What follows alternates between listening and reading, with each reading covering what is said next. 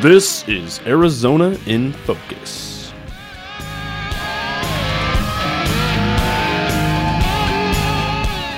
Hey everyone, welcome into Arizona in Focus, the Cronkite News podcast. Today's podcast is on the topic of sports, more specifically golf. And no, I'm not going to be discussing golf technique or analysis of last week's results. This is about the equipment used in the game, historical equipment from an age gone by.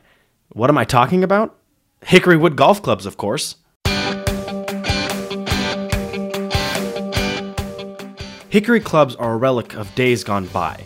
The big time organizations like the PGA and European Tour don't use them anymore because, well, quite frankly, the modern game has outgrown them. Golf technology has grown beyond them to play the game at a higher level. But thanks to the Society of Hickory Golfers, we still get to see them in action today. Tad Moore, a full time club designer of both Hickory and modern kind, was a founding member of the Society of Hickory Golfers. So in about 2000, we were, a group of us were over in Scotland and um, we had been very unhappy with how the Golf Collectors Society had been running their tournaments. And so we felt that there was a better way to do it.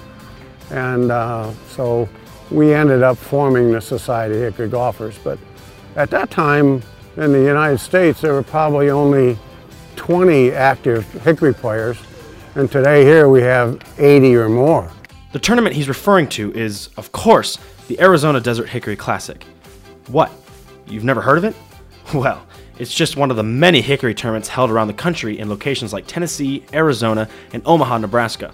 In fact, according to Ernie Ernst, a former board member of the Society of Hickory Golfers, you could play a hickory tournament more often than you think. Starting with this event in Arizona here at the end of February, you could pretty much play a hickory event every week from now until probably the end of October, somewhere around the U.S. One of the biggest events on the calendar for the 2019 season is the US Hickory Open, scheduled to be in late June this year. It's the one event that the Society of Hickory Golfers run as their own event to crown their own champion. There are multiple divisions for both men and women, ranging from 16 and under to 75 and over, which is why Ernst believes this tournament is more unique than others. Our goal is to crown a champion in those divisions, both net and gross. So it's not all about the very best player, it's about who plays the best to their ability.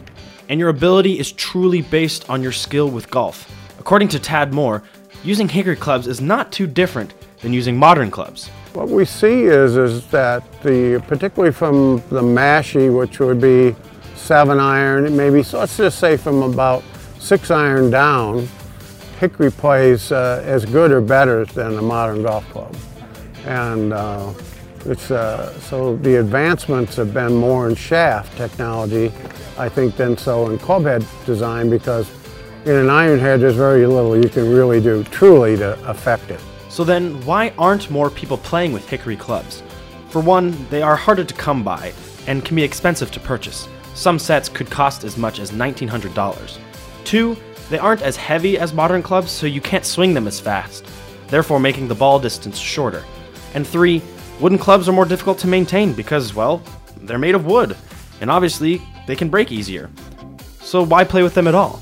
Well, that's an easy question if you ask these players. I just think it's an awful lot of fun. You know, Tad, Tad Moore has been a friend of mine for probably 30 years or whatever, and uh, three years ago he invited me to play in this, and I thought, yeah, I don't know about that. I it kind of seems kind of odd. Uh, but I came out and played with him, and I really had a fun time. You know, it's kind of a, a different way to play golf. Mark Timms is the CEO of Cool Clubs, a company who sells modern clubs. Timms hasn't found himself in the hickory business, so to speak, but has found a real joy and nostalgia in playing with them. It's still fun, you know. It's uh, it's kind of a retro thing. It's it's uh, it's interesting to see where the game started and what the clubs guys played with, you know, 100 years ago, basically. To me, you know, having just started with this, you know, you go on the golf course, you expect to hit bad shots. So when you do hit a bad one, you're not upset. You hit a good one, you're happier than hell. You know, whereas to play regular golf, you hit a bad shot and you're mad, and you know, you expect to hit a good shots. So it's a different aspect on it, and it makes it uh, really fun as long as you don't take it too seriously, I guess. For other players such as Angus Rollo, originally from Dundee, Scotland, the game means a little bit more. Well, Hickory it's a passion. It really is. It's a wonderful way to play golf.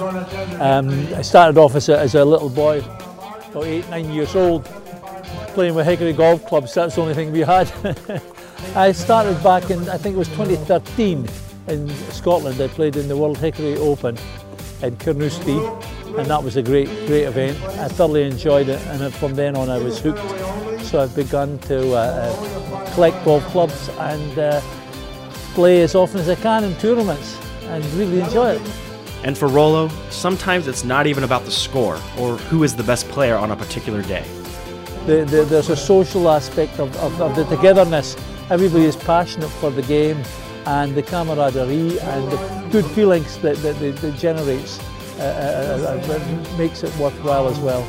Players from all over the world play in these tournaments, which has allowed the Society to expand their global tournament reach, including in the home of golf in Scotland. That tournament is known as the World Hickory Open and is usually played in the fall. The growth of tournaments like this suggests that something else is happening to the world of golf.